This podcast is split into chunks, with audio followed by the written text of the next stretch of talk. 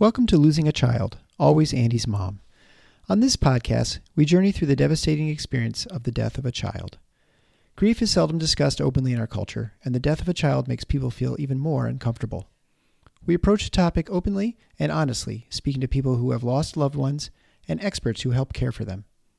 Whether you are a parent experiencing loss or someone who wants to support another going through this tragedy, this podcast strives to offer hope and help.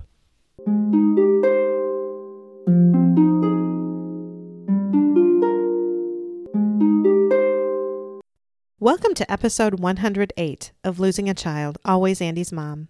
I'm Marcy Larson, Andy's mom. One of the most frequent questions I get asked is about raising other children when you are grieving, raising children who are going through their own grief journeys, and how just to go about and parent them well. If you are one of the people that has been asking those questions and wanting those answers, then today's guest is the guest for you. So today's guest is Michelle. She lost her son David 21 years ago now. In the months and years after David's death, she certainly spent a lot of time trying to help her surviving daughter, Deanna, over time, though, Michelle knew that she needed to do more. She felt called to do more. She felt called to help parents who are going through this, who are raising young children, teenagers, children of any age, just to help them know what to do and how to parent. I would invite all of you to visit her webpage, goodgriefparenting.com. At the end of this episode, she'll talk a little more about what she does and how this can help not only grieving parents, but anyone who works with and loves a child who is going through grief.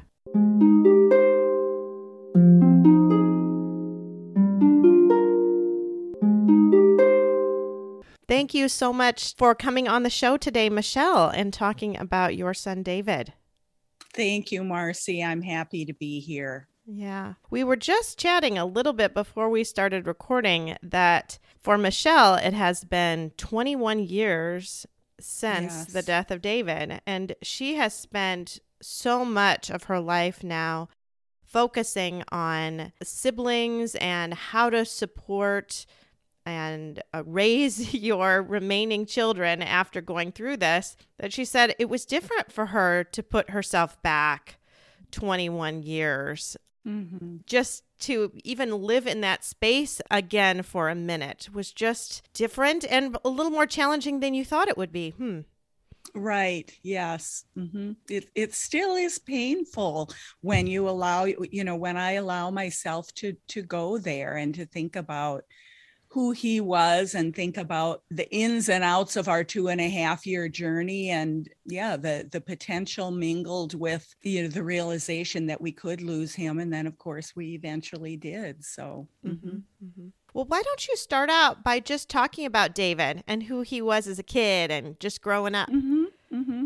well he was first of all when I became pregnant, I always wanted a daughter. I didn't have the the re- really the best relationship with my own mother, and so I just always wanted a daughter to have a good mother daughter relationship.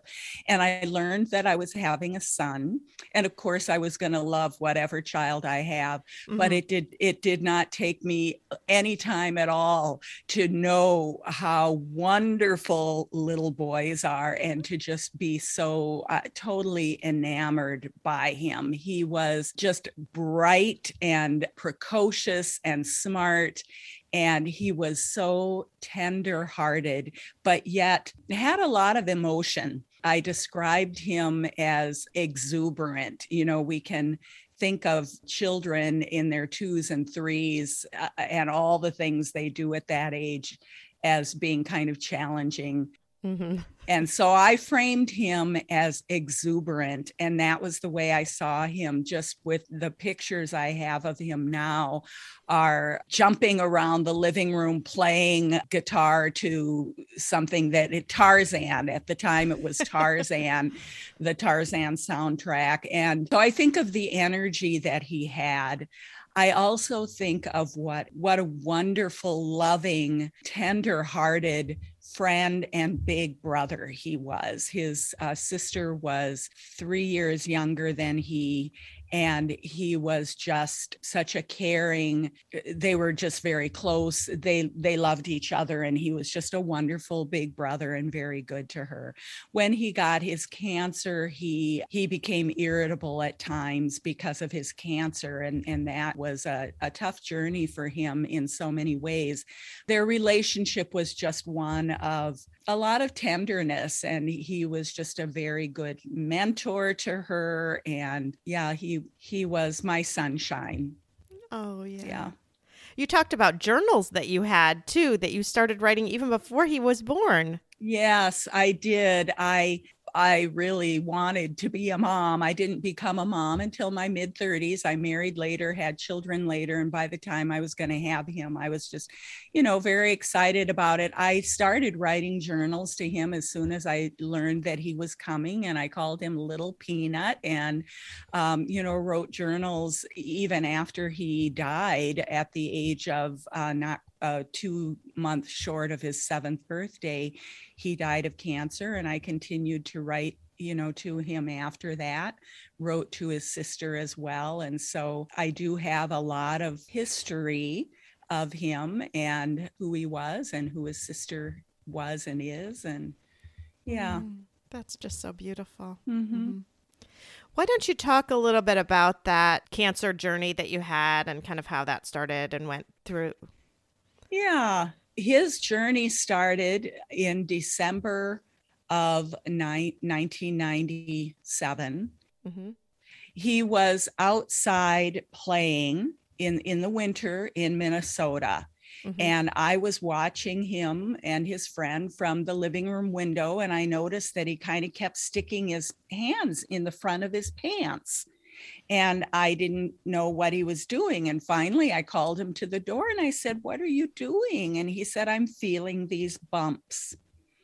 And he had about three lymph nodes kind of poking through his little lean little pelvis area. Mm-hmm. And so we took him to the doctor and she thought he had an infection you know she treated him for that it didn't make it didn't make them go away and his dad actually was the one who kind of examined him as only a dad would and found that um, between his legs in his perineal area it was as hard as a rock. Wow. And he actually had a mass the size of a grapefruit between his legs in his perineal area.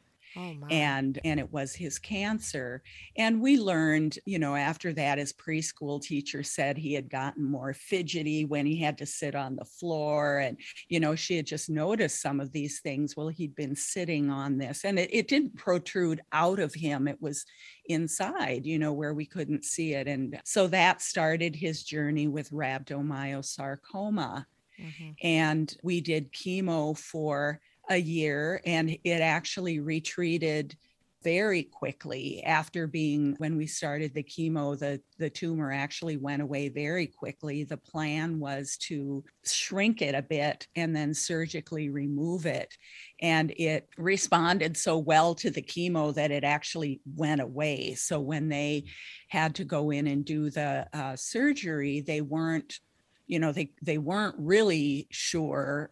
They didn't want it to go away because they wanted to know where it was so they could get a clean margin.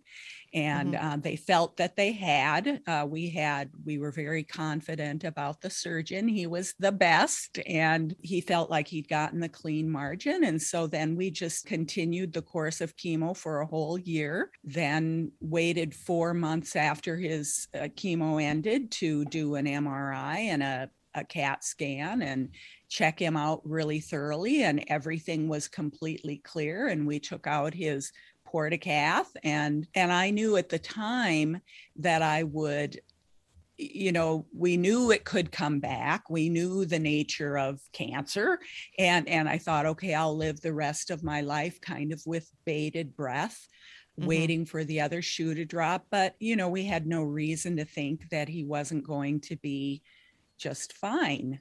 Mm-hmm. But it was t- really two short months after he got his port removed that he started to experience some discomfort again. And he was I, I, mentioned that he was a tender hearted kid. He was the kind of kid that when he got cancer, I mean, of course, a parent would never think, you know, would never choose for their sh- child to have that. But he was the kind of kid that I just thought, oh, this will be devastating to him. Mm-hmm. I, this child can't go through this because he was so tender.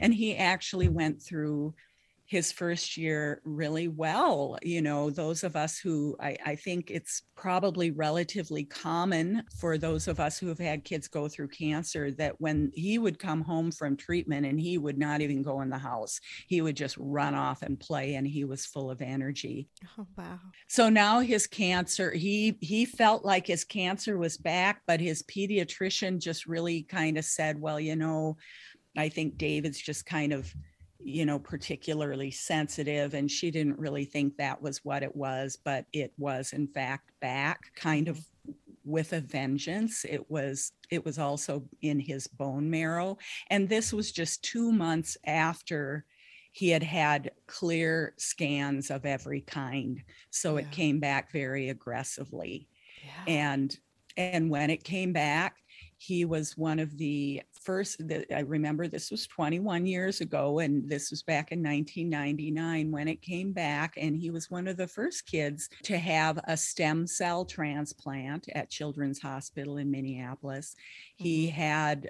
a full run you know he had six weeks of radiation and he had just the high dose extraordinarily toxic chemo they just pulled out all of the stops sure. this time around to treat him because the thing about his cancer was that when it comes back the prognosis is much worse um, is very poor so they just hit it with everything that they had. You know, he was uh, he was a fighter. He was aggressive. He used to be mean to the nurses or get mad at the nurses, and we were appalled by that. But they would say, "No, this is the kind of we like to see kids like this because he's fighting." Yeah, and you want some spunk. Yes. And, you know, he would become a cheetah. That's he'd say, I'm a cheetah. And when he had to go get his radiation, he wouldn't tolerate it. They had to totally sedate him to give him just um, 90 seconds of oh radiation. Oh so for six for six weeks, we had to put him totally under every morning for 90 seconds of radiation because otherwise he would be a cheetah and he just wouldn't put up with it and so we did a lot of you know working with him on how to you know i gave him a boppy thing to to fight in his in his um, hospital room when he felt angry. And um, you know we really did deal with a lot of his spunk. And so for the next and I've lost track of of the months, but sure, but I think sure. it was a you know another year of all of that, and his cancer did go away, but wow. we ev- everybody knew that you know that wasn't necessarily a good sign and and it did as soon as we stopped everything it did promptly come back again mm-hmm. and they had nothing more that they could do with yeah. him or for him and he said i don't want to go back to the hospital and we said you're not going back to the hospital so we kept him at home and and this was of course there was no covid or anything to interfere sure. with the comings and goings and he had many people coming to to see him you know we had wonderful home care nurses and his sister was there who has become you know my became my purpose after her brother died and was able she was able to continue they were able to continue their relationship and he became in so much pain. The mm-hmm. last words that he ever said to me were ow mommy ow when his head was hurting and we had him on fentanyl and would just kind of raise the level until he would you know be completely sedated. And the night that he died he was he was complete had been sort of in a coma for you know completely sedated for a few days and we could see in his catheter that it, i mean this is really mm-hmm.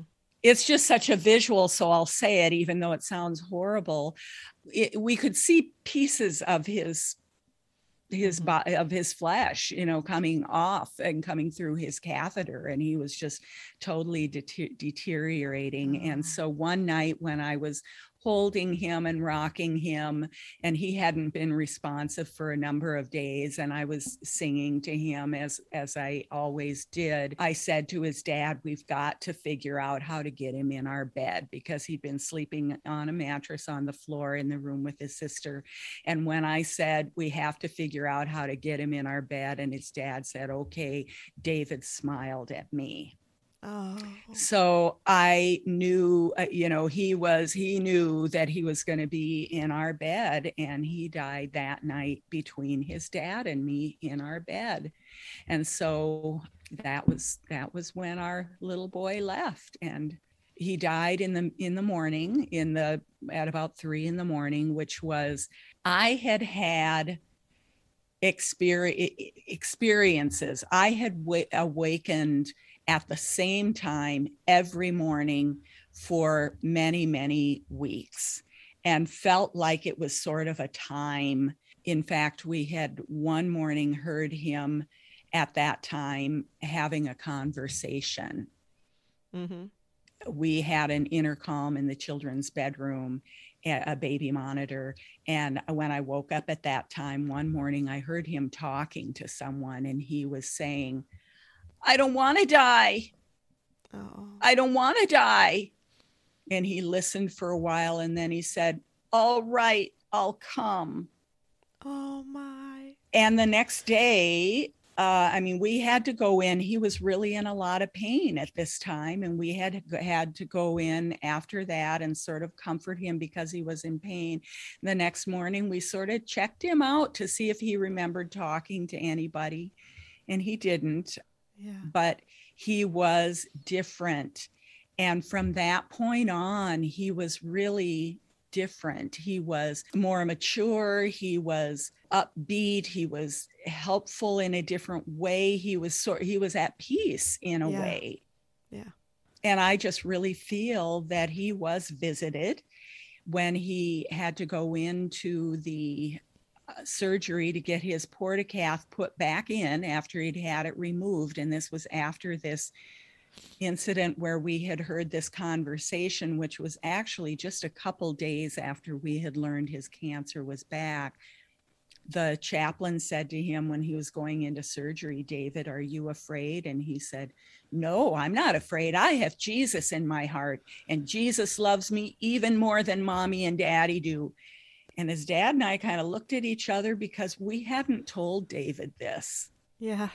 And when I was in the hospital with him that night, he he wanted to say his own prayer, which he hadn't done before, and he just prayed to Jesus, and it was uh, really a, a wonderful prayer. So I just really feel uh, know that he was visited by by someone Mm-hmm. And it was at that same similar time of the morning that he died in our bed. And then we waited until his sister got up. We didn't do anything with him or take his port out or anything and waited until she got up to to see him. And mm-hmm. she was mad. She said god should have let david grow up before he took him to heaven. And she folded her little arms and and looked at her brother and we let her help us kind of remove some of his tubing and things that were stuck to him and then called the called the funeral home to come and get him and Yeah. and sent our little boy away from our home so Yeah. mhm. Yeah. Yeah. Just so hard. Well, it, it really is. My purpose became his little sister because the other part of the story is that they were very, very close. And she she adored him, he adored her. They were very close. She was 15 months old when he was diagnosed with cancer. And the first night that he was in the hospital, his dad was with him, and she was home with me. And she wandered around the house. She was 15 months old, and she wandered upstairs and downstairs, just wailing. Yeah. She was making an inhuman sound, and I was alarmed. I had never heard a human being make a sound like this. And I would go to her and try to comfort her, and she'd push me away and throw herself on the floor. She was just feeling with every cell of her little body that her world had turned totally upside down and something was terribly wrong. Uh-huh. Yeah. So we decided at that point that she, there were four of us in this family, and she was going to be with us on this journey. We didn't want this for her. We right. didn't want her to be exposed to this, but we weren't going to do what so many other families did, which, you know, I'm not judging them or anything, but we just knew that if three of us were going to be in the hospital, four of us were going to be in the hospital we weren't going to send her to a neighbor. We had we lived in a cul-de-sac. We were a very close neighborhood. There were plenty of people who would have kept her. We didn't have them do that very often at all. We usually took her with us. And mm-hmm. she was able to spend those two and a half years of his journey developing this loving relationship with her brother. Of course we were in a children's hospital so and this was 21 years ago, pre COVID, hospitals, even children's hospitals, have changed a lot yeah. now. But she was able to be with him in his room. She was able to, we thought, this is your life. This is your brother's life. This is your life.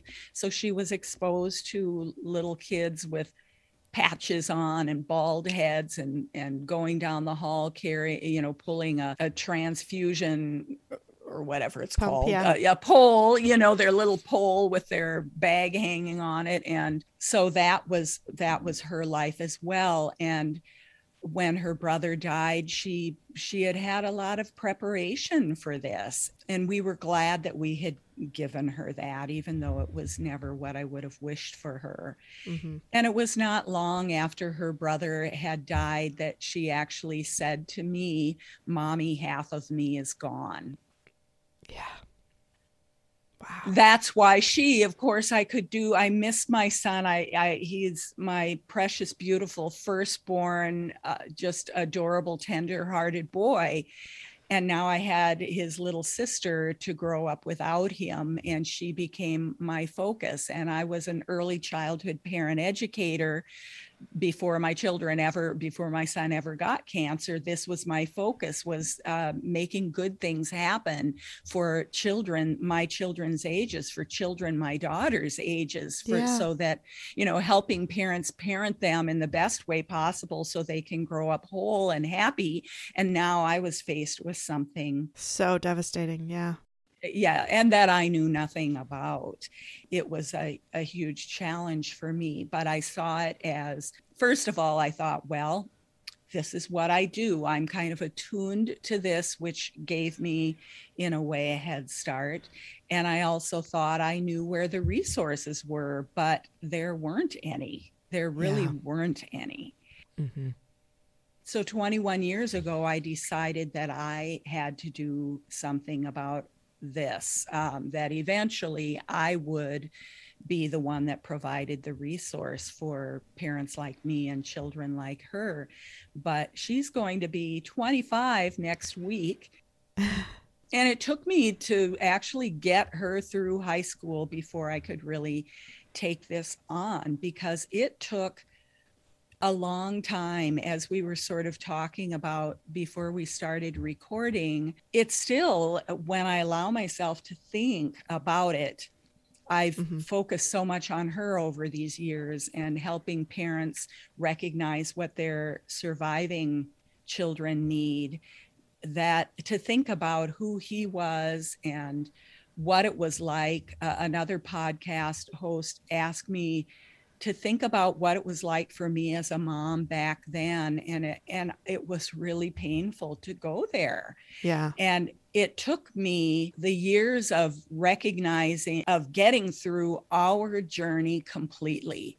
I would have loved to have taken this on to work with other families and support other families a lot sooner, but I simply wasn't able to. My own journey was just too big for me. Yeah. And I had to wait until I could really say, okay, I've sort of I've launched my daughter.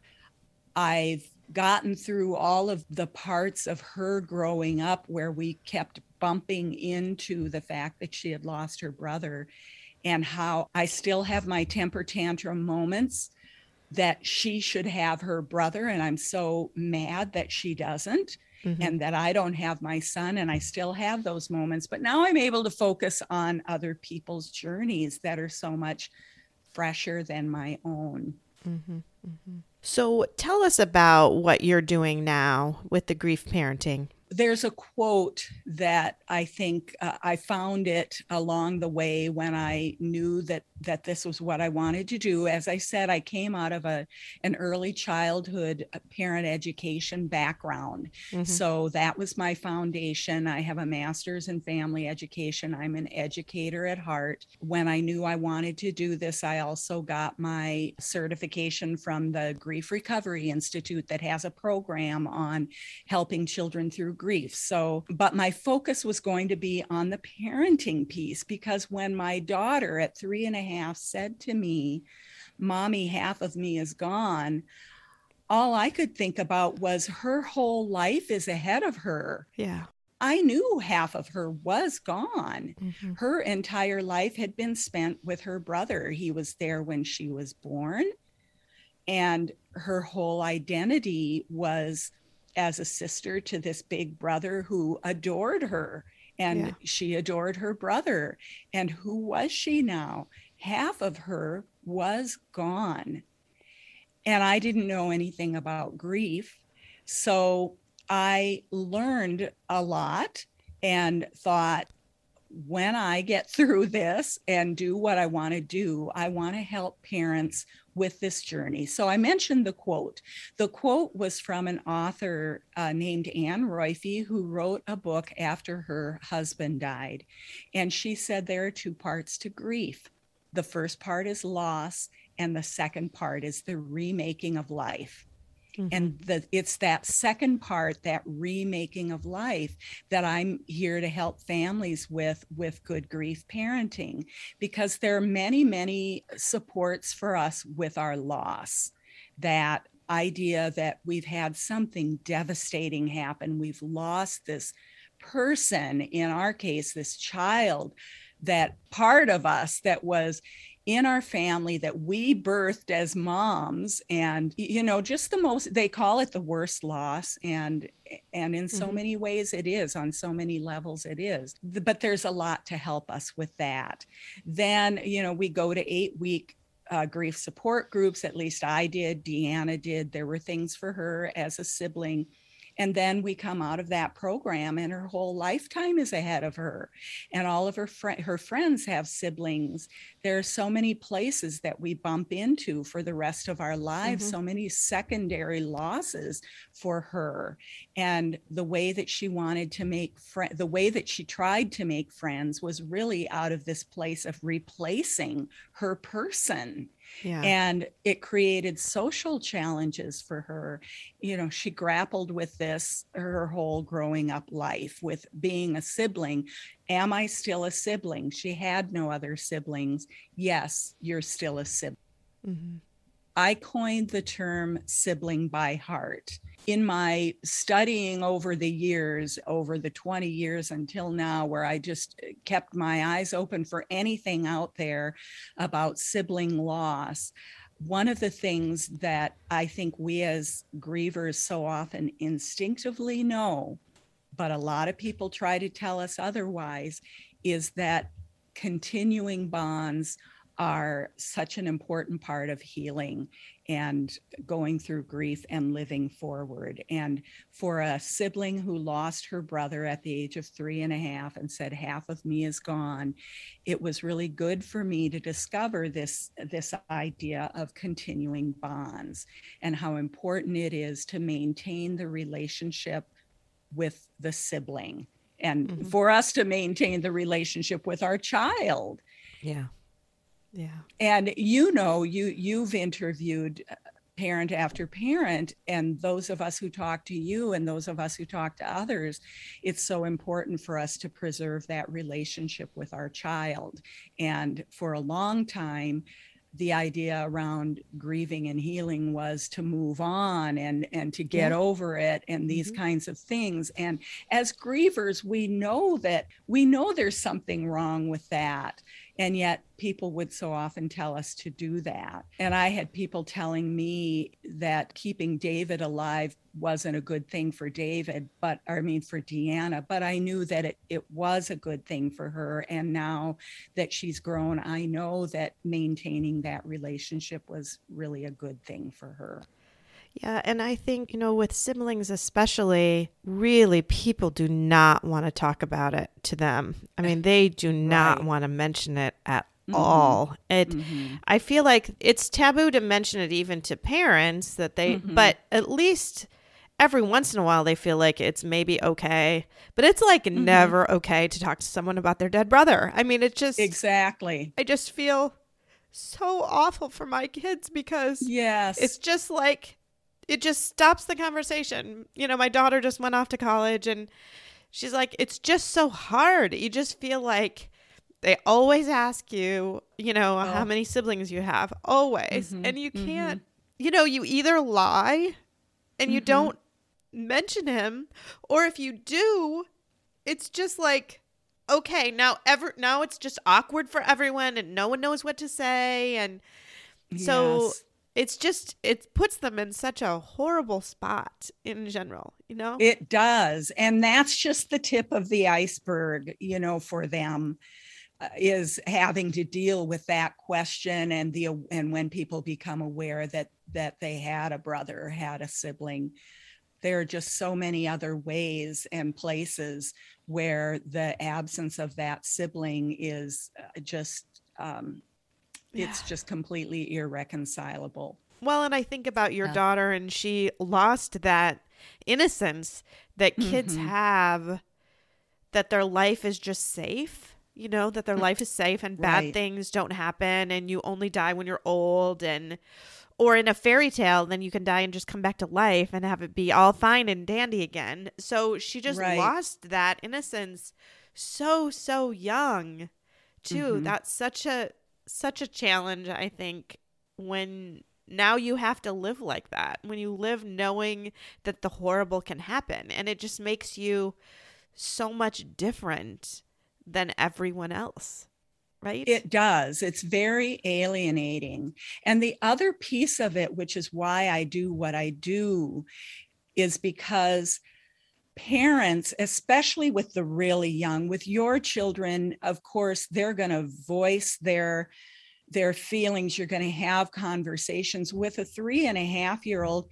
Had she not said to me mommy half of me is gone i wouldn't have I would have been left wondering at the depth of her experience. I would have remembered that little 15 month old that felt it with every cell of her body. Those are two experiences that most parents who have young bereaved children never have mm-hmm. to see that grief just oozing out of her and coming out as this just this inhuman wail that she was making i had an insight through her that really reinforced what I already knew because of my early childhood background that these kids are experiencing it and adults don't see it because of the way kids grieve differently and especially very young children who usually don't have the vocabulary to say half of me is gone. Right. Um, and so then parents don't want to talk to them about it because they don't want to upset them or bother them or bring something heavy into them. But the truth is, as we realized with Deanna, like it or not, this was her life. Right. And so avoiding it did her no services at all. Keeping her away from the hospital only meant that she didn't know what was going on and that she didn't have as much time with her brother to develop that that just priceless precious relationship. And so we just thought you know she she has this whether we want it or not. So i want to help parents recognize how do you do it then when your family has this grief? Ignoring it downplaying it not talking to your child about it feels like the right thing to do, but it mm-hmm. really doesn't do your child any service at all. Yeah. And so, you know, I just, uh, yeah, uh, we had, I had an experience. Oh, it's been close to two years ago. Somebody told me that they had, you know, they they had lost their daughter. This was in a support group that I was in, mm-hmm. and it was six months later, and they brought the three year old, three and a half, I think, to the pediatrician, I think just for a checkup or something, but mentioned that she just wasn't sleeping. And the mom said, I think it's still because of the death of her sister. And her mm-hmm. pediatrician said, Oh, I thought she'd be over that by now. Oh. And that's her pediatrician. Yes, and yes. it just broke my heart. It broke yes. my heart. And I know she didn't mean it in in that callous horrible of a way, but she obviously has no insight into that it just affects you to your very core. And, yes.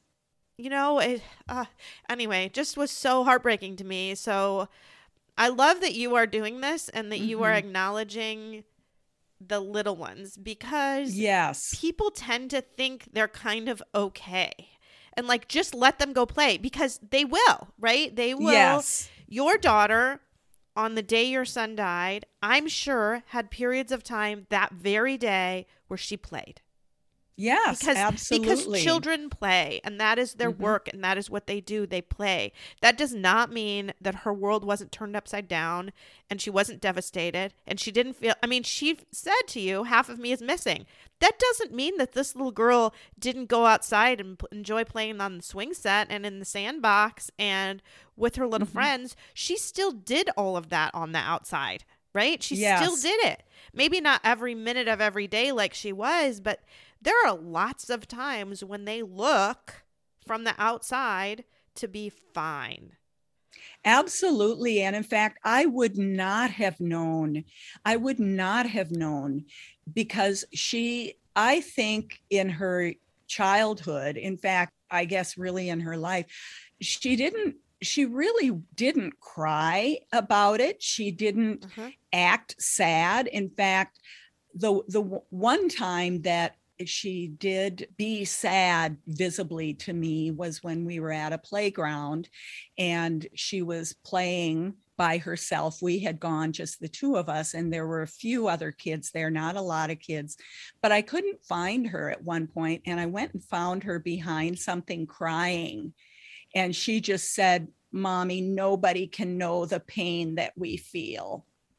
And that's the only time that I that I, re, you know, that I really saw her being sad.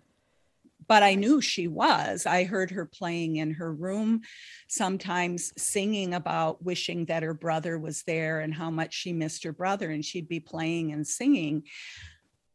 But it's but yet she like, didn't talk to you about it. No, because eh, no, because I've said this again and again and again, and I know Gwen has said this that children want to protect their parents no matter how yes. young they are.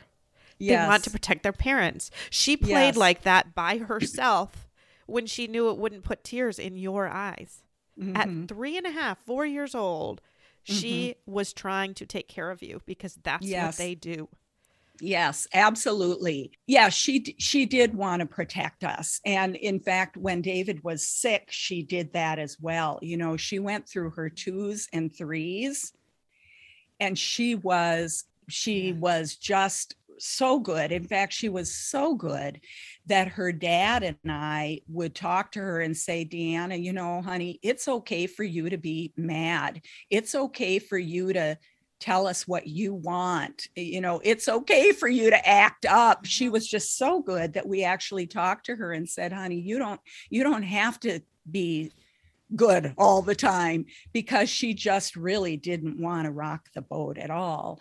And after her brother died yes she she really she really was uh, visibly being okay i remember another time where i was feeling very sad and i was sort of crying and she came and saw me and i said oh i just miss david and we would talk about david being still with us we would talk about his presence being with us. And so I was saying, I miss that David's not still here. And she said, Well, he's here. And I said, I mean, I just really miss his hugs. And she said, Oh, mommy, he still hugs me. You know, like, Oh. what do you mean? He still hugs me. She had her ninja-ness. They used to play ninjas. And she had her ninja-ness, she would call it. And she could see him and play with him with her ninja-ness and she did this for a long time you know probably uh, a year year and a half and then at some point she told me that her ninja-ness was gone and she she couldn't really see david anymore and she was really sad about that. She wouldn't have shown me grief and so i had to understand that it was there anyway. And one of the things i learned later as i continued to study this because early on we had a, a wonderful program through children's hospitals. They had a wonderful bereavement program and i learned a lot about grief there. And one of the things of course they told us was not to as adults not to hide our own feelings from our Yeah. children Mhm. to let them know when we were sad to acknowledge it to say it even with the really young children so i did a good job of that with her i was open with her and the thing that I didn't do, you said they don't talk about it. The, and you're right. And the thing I learned later and that I try to help parents with now is that I didn't initiate with her conversation about her feelings. Mhm. I was open about mine, but I didn't ask her, Are you feeling, are you missing David too? When do you, I miss David when I'm doing this? When do you miss David? Giving her a chance to tell me how she was feeling.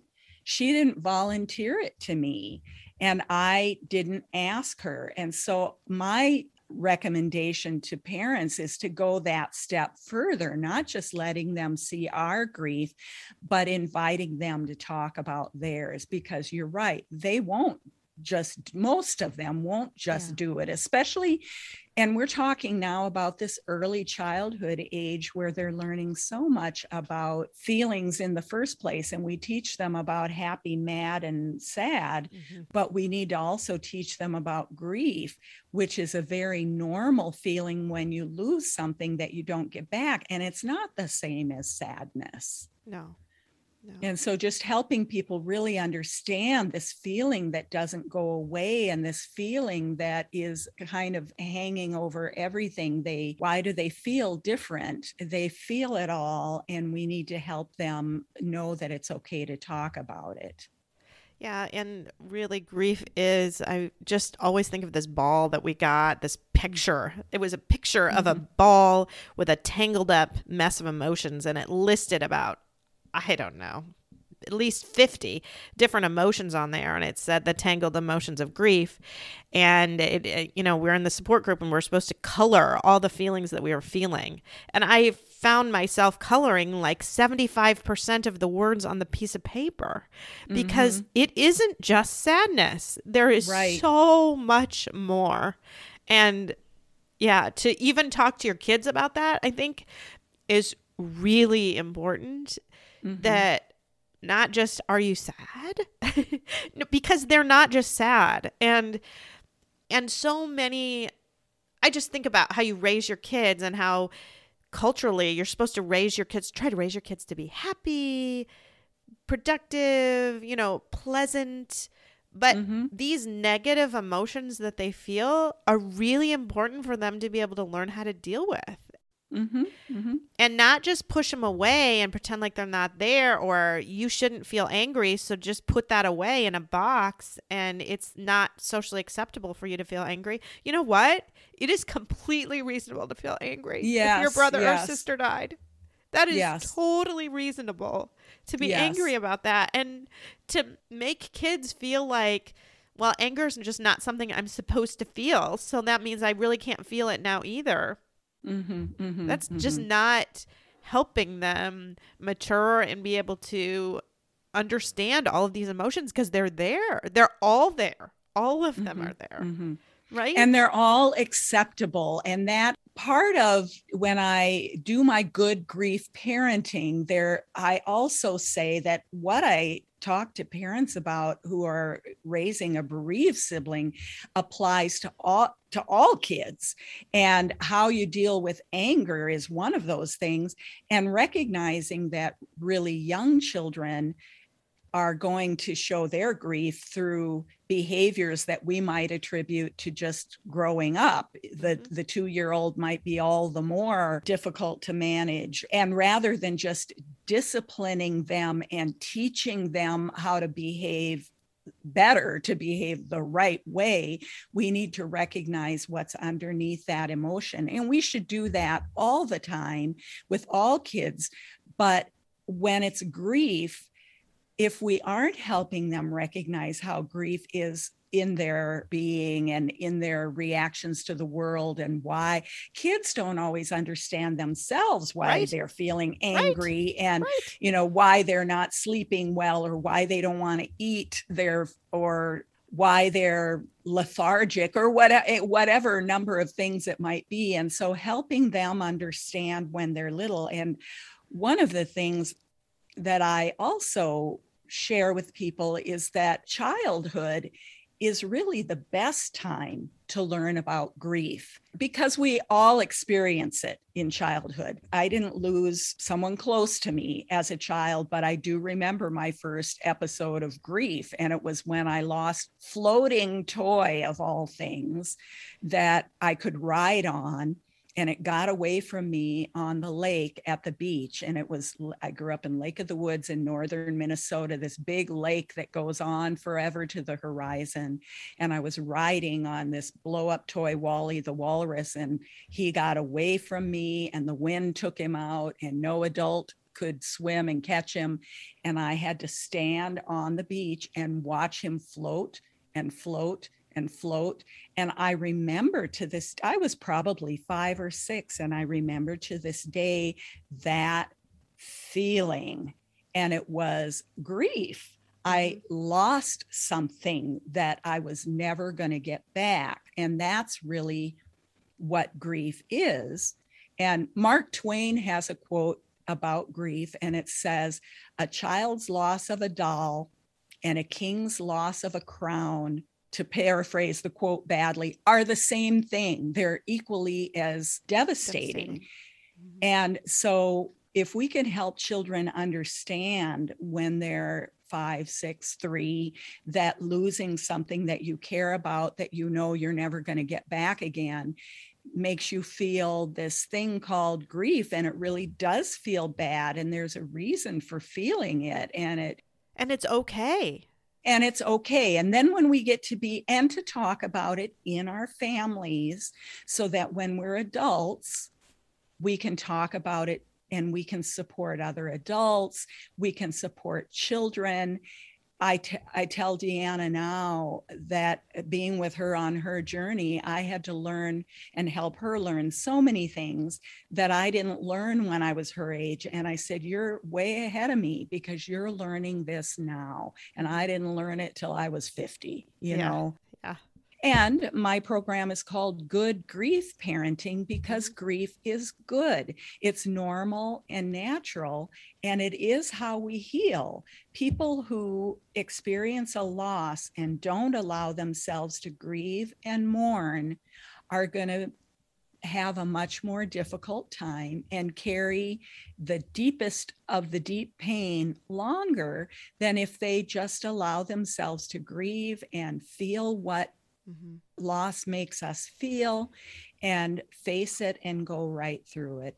and talk about it. I think that is really important, and it's certainly important with children. Well, and I was thinking of one other example that Gwen and I have talked about that Gwen knew a family who lost their son. And, you know, we talked about all of the negative parts of grief, but there are some things that can be maybe a little bit positive. So Mm-hmm. she was telling the story of the boy that, you know, she, he lost his brother it was terrible. His brother had been sick for a long time. They'd spent a lot of time in the hospital. Obviously, he had not been in the hospital, he'd been home. And he had thought to himself, well, the one thing that will be at least kind of be a little better now, at least mom's going to start cooking again. Mm-hmm. Right?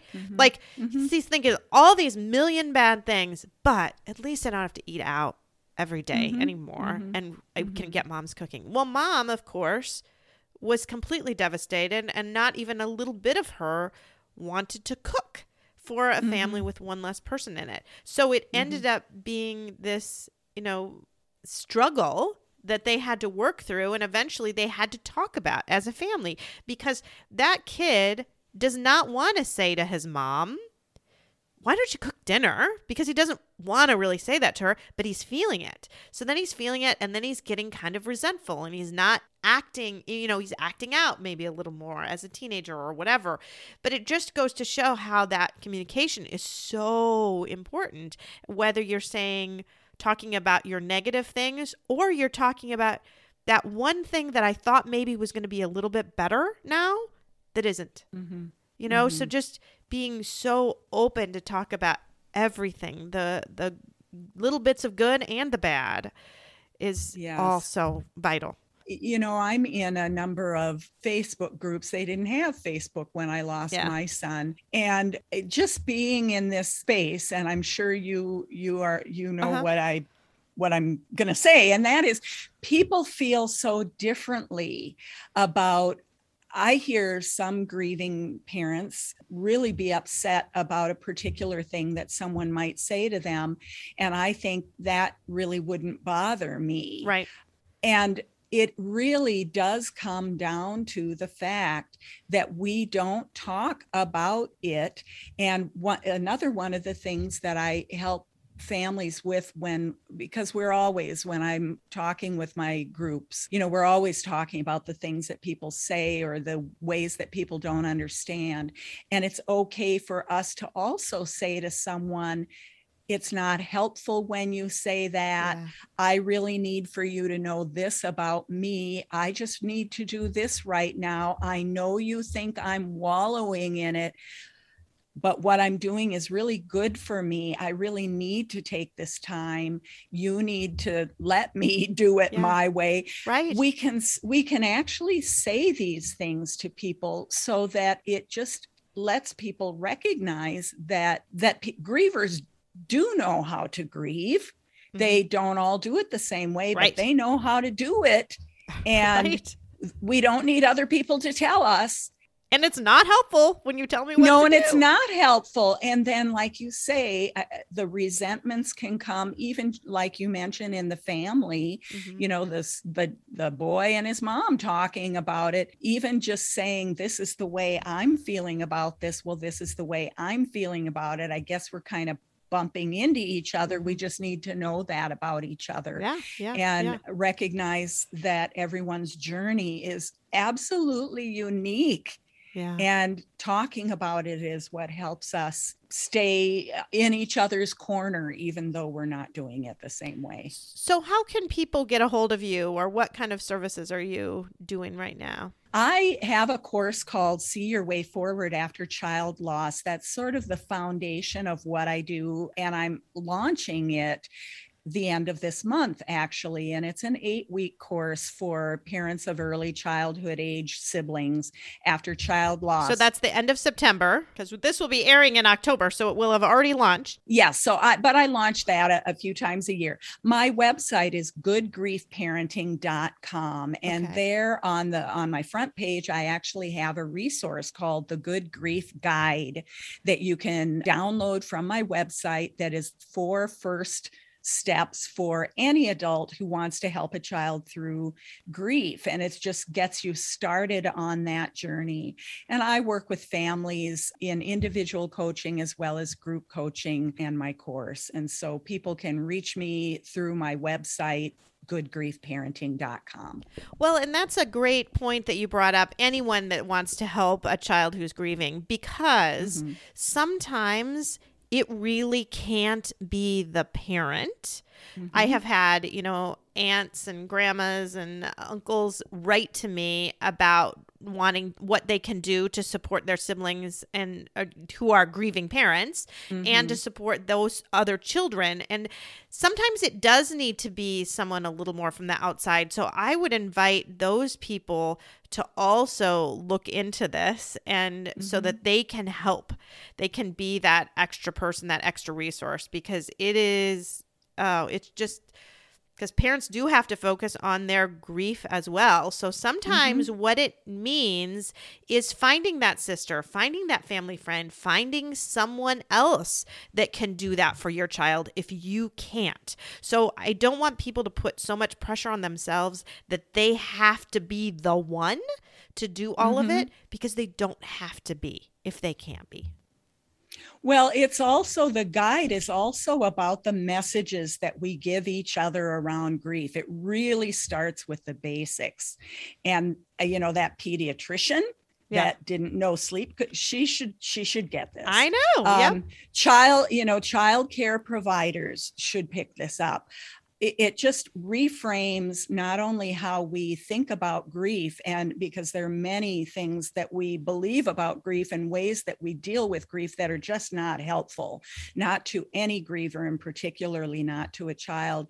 And i also include in this guide some really specific I call them sound bites about how to talk to a child in ways that are different than might first come to mind. Mm-hmm. When a child, when we know a child's grieving, instead of distracting them and trying to get their mind off it, what do you say to them that invites them to tell you how they feel and makes you an open, safe person for them to talk to? That's so, what I was just yes. thinking to just show mm-hmm. you're a safe person to talk to. Mm-hmm. mm-hmm. Mm-hmm.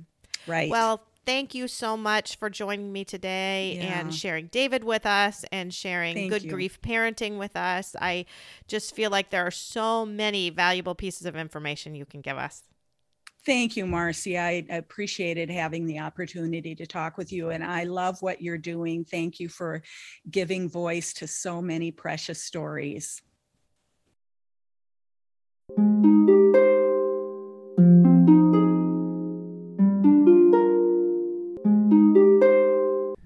Thanks for listening to Losing a Child, Always Andy's Mom. Please subscribe to the show on your favorite podcast player.